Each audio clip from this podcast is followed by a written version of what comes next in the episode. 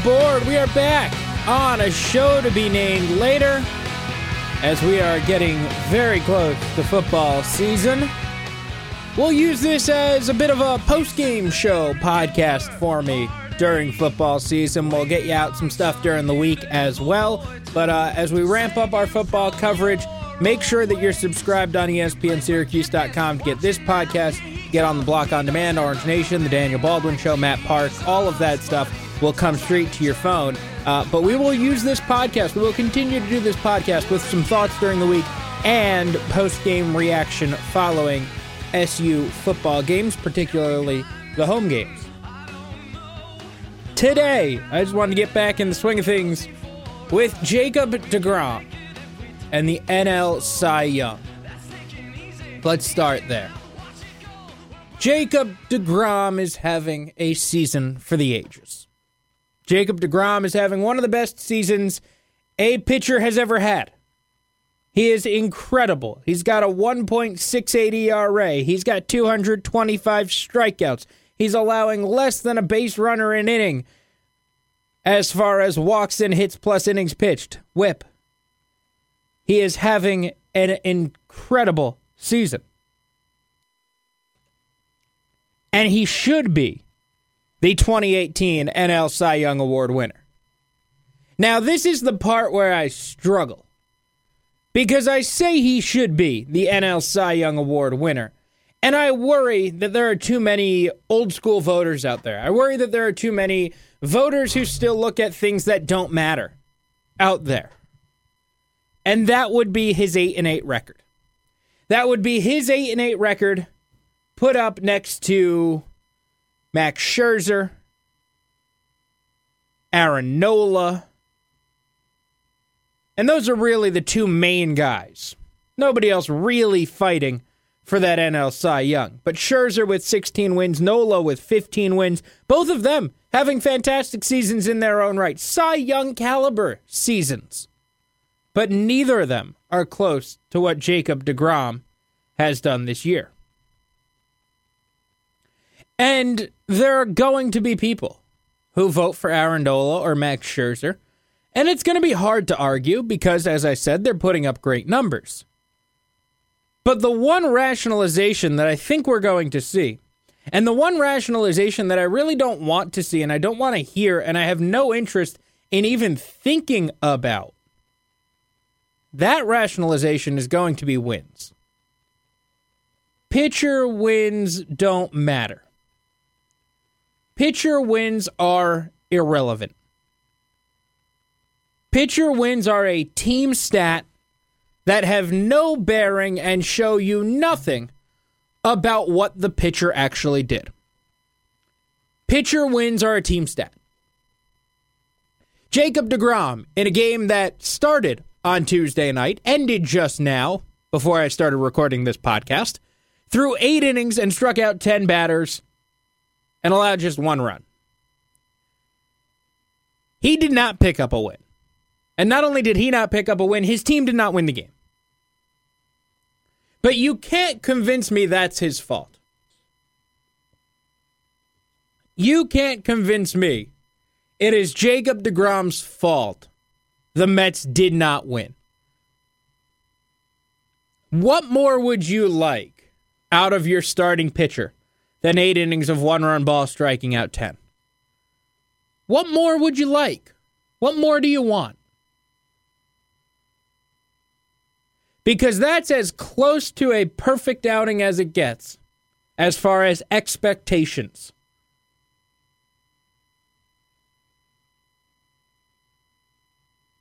I want my starting pitcher to go out there. I probably want him to give me six or seven strong. He goes out and gives you eight. Eight great innings. That's good enough for a win. But instead, because his offense is pathetic, and because his bullpen isn't very good. Jacob DeGrom doesn't get a win. Now, he doesn't get a loss, but he doesn't get a win. And to me, when I'm thinking about this award, when I'm voting on this award, I'm not going to penalize a guy because his team's not good. I'm not going to penalize a guy because his offense can't score runs for him.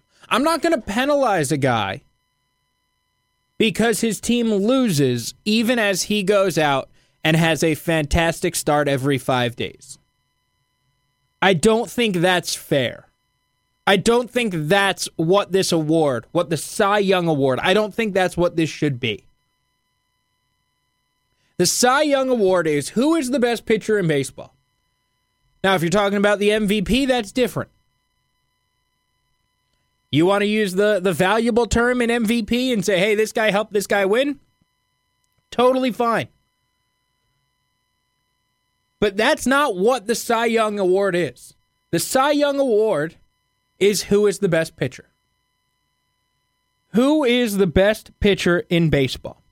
And this year, I don't think there's any argument. Jacob DeGrom is the best pitcher in the National League. Now, wins are a tricky thing because wins have been a thing as long as baseball has been a thing. And they used to be great. They used to make a whole lot of sense when pitchers were going 8, 9, 10, 12 innings every single time. When they were pitching complete games nearly every time through the rotation, it made a lot of sense right? That's when wins and losses made a lot of sense for pitchers. But that's quite honestly not what happens now. Guys don't go complete games. And so giving a pitcher a win because he threw five innings or six innings and his bullpen held on doesn't make much sense to me. You can't convince me that throwing a perfect game and throwing six innings of three run ball while your offense scored seven are the same thing. But they get measured the same if you go on wins and losses. If I showed you those two stat lines and I said, which pitcher is having the better game? Which pitcher had the better week, the better day? You would take the guy who threw the perfect game in a heartbeat. So why wouldn't you over the course of a season? because Jacob DeGrom has done the season equivalent of that. Jacob, DeGrom has thrown a season long perfect game. He's thrown that season long no hitter where a man reaches on an error and comes around to score and he loses. Right? That is the perfect analogy for Jacob DeGrom's season. Jacobs DeGrom's season is like Andy Hawkins' no hitter where he lost 4 nothing, but it's over and over and over and over. Because he's pitching great. He's lights out, but his team is terrible. His team is just awful. And you can't do anything about that.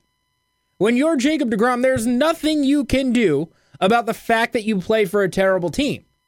All you can do is go out and try and do your job. Try and pitch better. Try and strike as many people out as humanly possible. And ultimately, that's what Jacob DeGrom has done this year. He has gone out.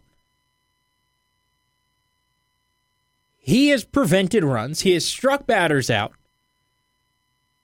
And yeah, his team is bad. He's got an 8 and 8 pitching record. His team is only 11 and 16 in games that he has started. But it's not his fault that his offense doesn't score runs. It's not his fault that the bullpen can't hold a lead. That is out of Jacob DeGrom's control. And you look at a game like the one on Tuesday night that ended earlier today, the one against the Cubs, where he threw eight innings, allowed a run, and, and struck out 10. A masterful start. And that game was tied at one, heading into the 10th inning before the skies opened up and it had to be suspended. And ultimately, the Mets lost. Well, why was that game tied at one? Oh, that's right. Jacob DeGrom knocked in the lone run. Now, that's not something that you take into account when you look at the Cy Young. That's not something that you take into account in Cy Young voting because who cares about his hitting stats when you're looking at the best pitcher? But doesn't that say all you need to know about the 2018 New York Mets? Doesn't that say everything you need to know about the team that Jacob DeGrom is playing for? His team is so bad that as he goes out and holds teams on average to 1.68 runs per nine innings, they have lost five more starts than they've won of his. As he goes out and does that, because his offense is so terrible, he ends up as the best offensive production guy. The guy to knock in the lone run in a 1 1 tie in a 2 1 loss. Again, not something you factor in when you're voting for the Cy Young, but it seems like more or less a perfect summation for the Mets this season. The Mets are god awful, and that shouldn't hurt Jacob DeGrom's chances at a Cy Young. That's the bottom line. Pitcher wins are dumb. Let's throw them out.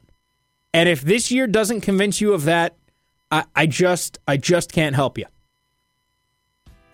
All right, so that'll do it for us today on a show to be named later. As I mentioned off the top, uh, I'll use this as kind of a post game show podcast for home games. We'll hear from a couple of guys um, after the game. We'll, we'll get that kind of information to you, um, as well as some thoughts. We'll throw that out. We'll also do it during the week, and I'll, I'll focus this on. Um, bigger things or, or, or, larger sports world topics uh, that we don't really talk about on Orange Nation. We're going to be so focused on Syracuse football, so focused on Syracuse basketball. I'll use this in a different way. I'll use this as uh, an opportunity to get out some NFL thoughts, some NBA thoughts, some baseball thoughts, um, and whatever else is going on that we just don't have time for on Orange Nation. So stick around here on ESPN Syracuse. Check out the other podcasts on the podcast feed, on the iTunes feed, um, and make sure you're subscribed. You'll get On the Block on demand with Brent Axe. You'll get Orange Nation with Stephen Fonte and I uh, every day, the Daniel Baldwin Show. Uh, Matt Park is returning next Tuesday